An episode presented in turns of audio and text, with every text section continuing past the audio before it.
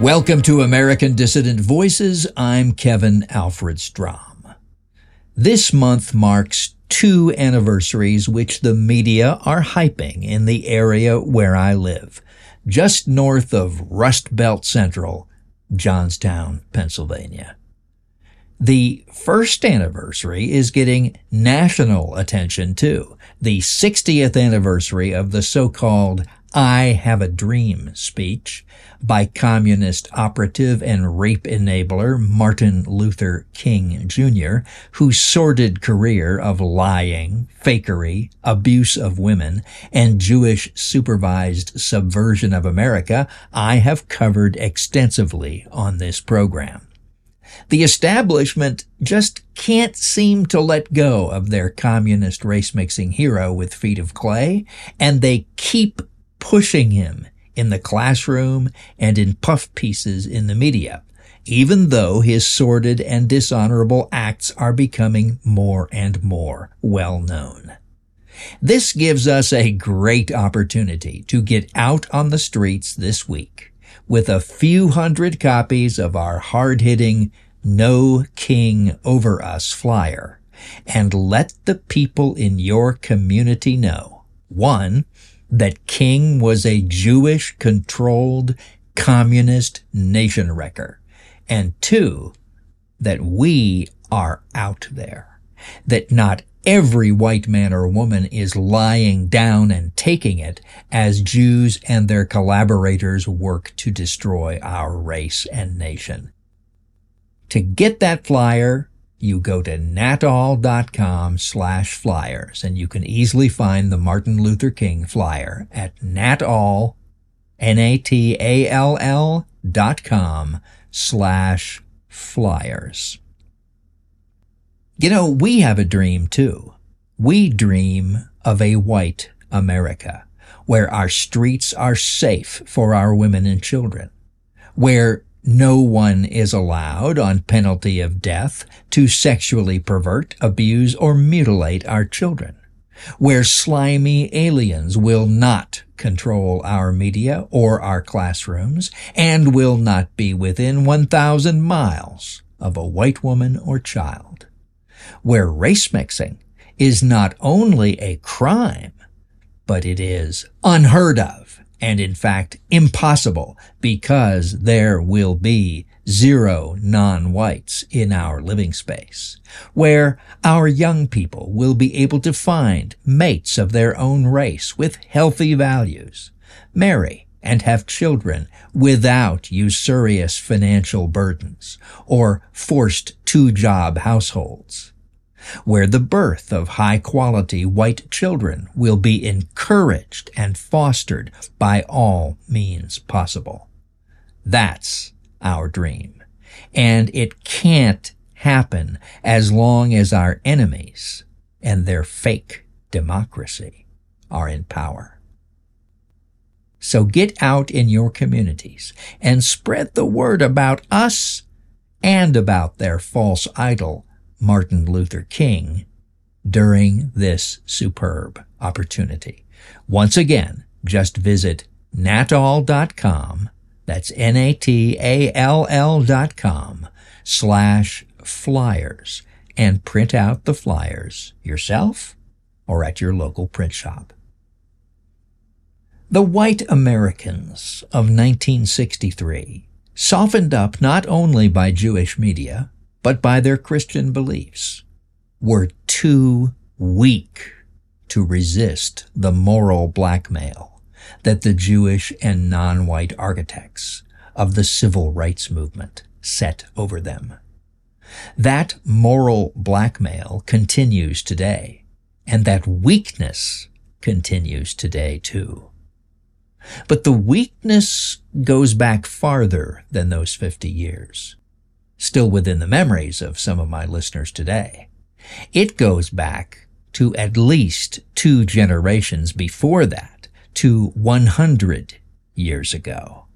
And that brings us to the additional anniversary I mentioned. This additional anniversary is little known. It is the 100th anniversary of Johnstown, Pennsylvania's expulsion order of 1923, under which all recently arrived blacks and mestizos were expelled from the city. That may not sound like weakness. And I agree that things are even worse today than in 1923, but bear with me.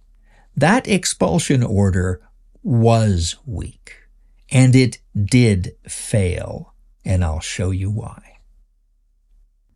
Six Johnstown, Pennsylvania police officers were shot in a bloody confrontation with a crazed black migrant from the South named Robert Young on 30 August 1923. Four of the officers died and two were grievously wounded. The shootings and killings were totally senseless, as are so many black violent crimes. Young reportedly had an argument with his wife, left her to go on a drinking and drugging spree, crashed his car, and then turned violent, shooting for no reason the officer who came to investigate the accident, and then shooting five more officers who came to the scene. Witnesses said Young was definitely shooting to kill. A seventh officer arrived who cornered and then finally killed Young and the incident was over. Shortly thereafter, Johnstown Mayor Joseph Cauffiel ordered all blacks and Mexicans who had not lived in the city for at least seven years to be expelled. The 100th anniversary of that order has gotten all the usual suspects in the area milking the order for all the propaganda it's worth in 2023. I can't find any documentary proof of this yet. We have no record, I have found, of the reasoning of the men who supported the order, who must have been numerous. But the shootings by Young were unlikely to have been the sole reason for the expulsion order. Blacks and mestizos must have been violent and criminal to a frightening extent, just as they are today, wherever they gather in significant numbers. The mass killing by Robert Young must have just been the proverbial straw that broke the camel's back. If not, why were mestizos also included? After all, everyone quickly knew that Young had acted alone.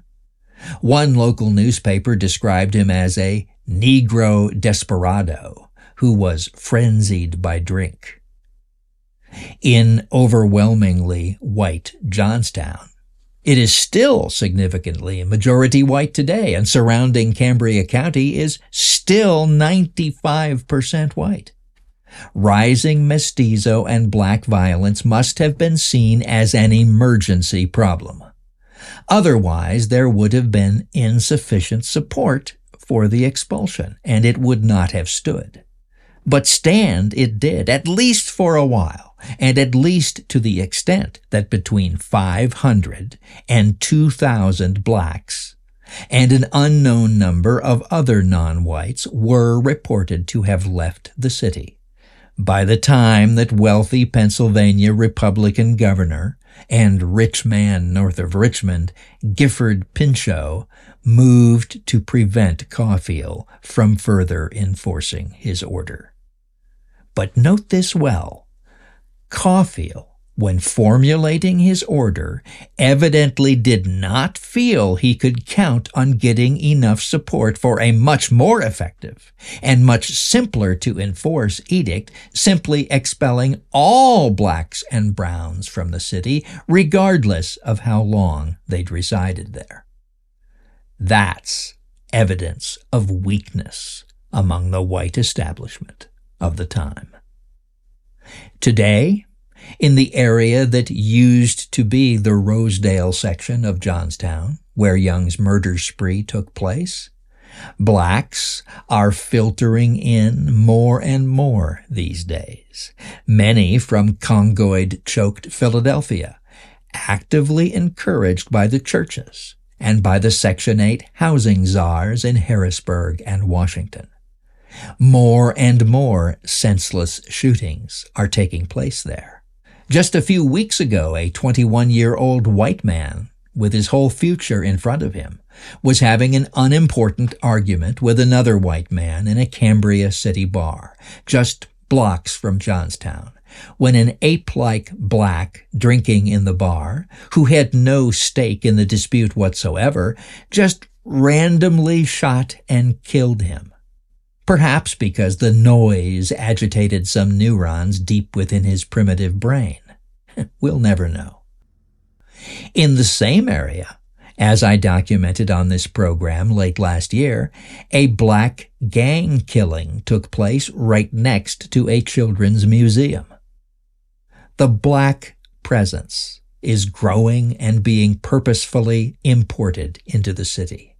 The crime rate and murder rate are spiking. The anti-whites got permission to paint End Racism Now in giant letters on one of the city's main streets, and there is no meaningful resistance. So, I'd call the expulsion order of 1923 a failure. The order was too weak. It didn't go nearly far enough. The leaders were too weak, even in 1923. And the people themselves were probably too weak to accept an appropriately strong order. The blacks were expelled, but did anything prevent them from coming back? Did blacks and mestizos stop coming to the area as the years rolled on?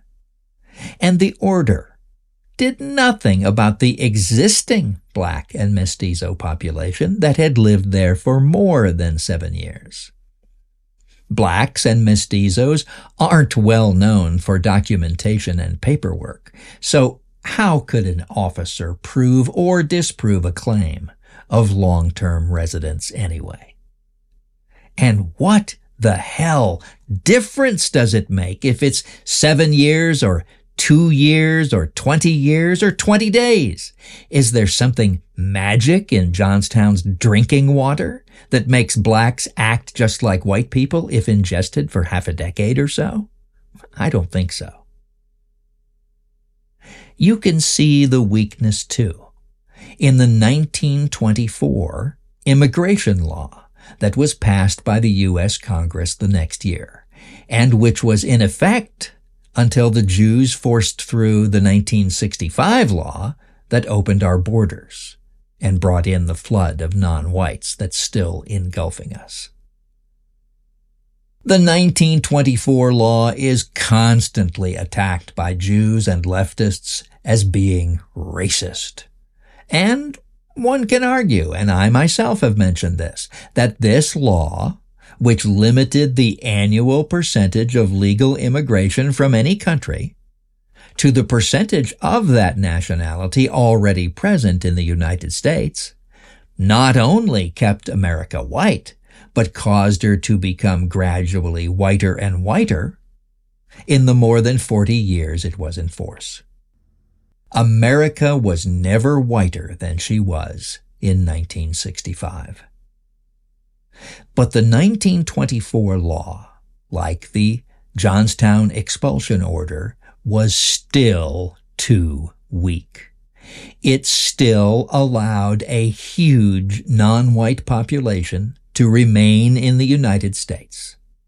It didn't at all take into account the declining birth rate of whites, which created a differential birth rate situation in which the non-whites would eventually outnumber whites even if all immigration was totally halted. It totally ignored the Naturalization Act of 1790, which should have been referenced and invoked and enforced to restrict all immigration and naturalization to whites only. The 1924 immigration law didn't even mention race, in fact, and had to use mealy-mouthed, non-racial, national origins as a very flawed substitute, so as not to offend Christian and Jewish and liberal sensitivities. That's weak. Pathetically weak. And sensing this weakness, organized Jewry moved in for the kill. You know the rest. Let's not be weak anymore. Let's be strong. Let's work to build a nation explicitly and eternally based on racial principles. Let's make our motto toward a new consciousness, a new order, a new people into a reality. This coming month will mark the 90th birthday of National Alliance founder William Luther Pierce. We will be celebrating by working for the white cause in the William Pierce Memorial Literature Distribution, centered around Dr. Pierce's birthday on the 11th. Please, everyone within the sound of my voice, print out some of Dr. Pierce's works, available at natall.com slash flyers. That's N-A-T-A-L-L dot com slash flyers and distribute them in your white community. Let other white people know they are not alone.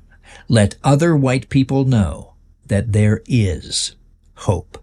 Let other white people know that others feel in their hearts just as they do. Let other white people know that there is a rising white community a national alliance community, a cosmotheist community rising in this country now that consciously white and racially committed marriages are being made, that new and consciously white families are being founded, that white children are being born to them, and that a new church is being built to bring conviction and strength and truth and hope and a new sense of the sacred and a new determination to America in 2023. We hope you will join us today.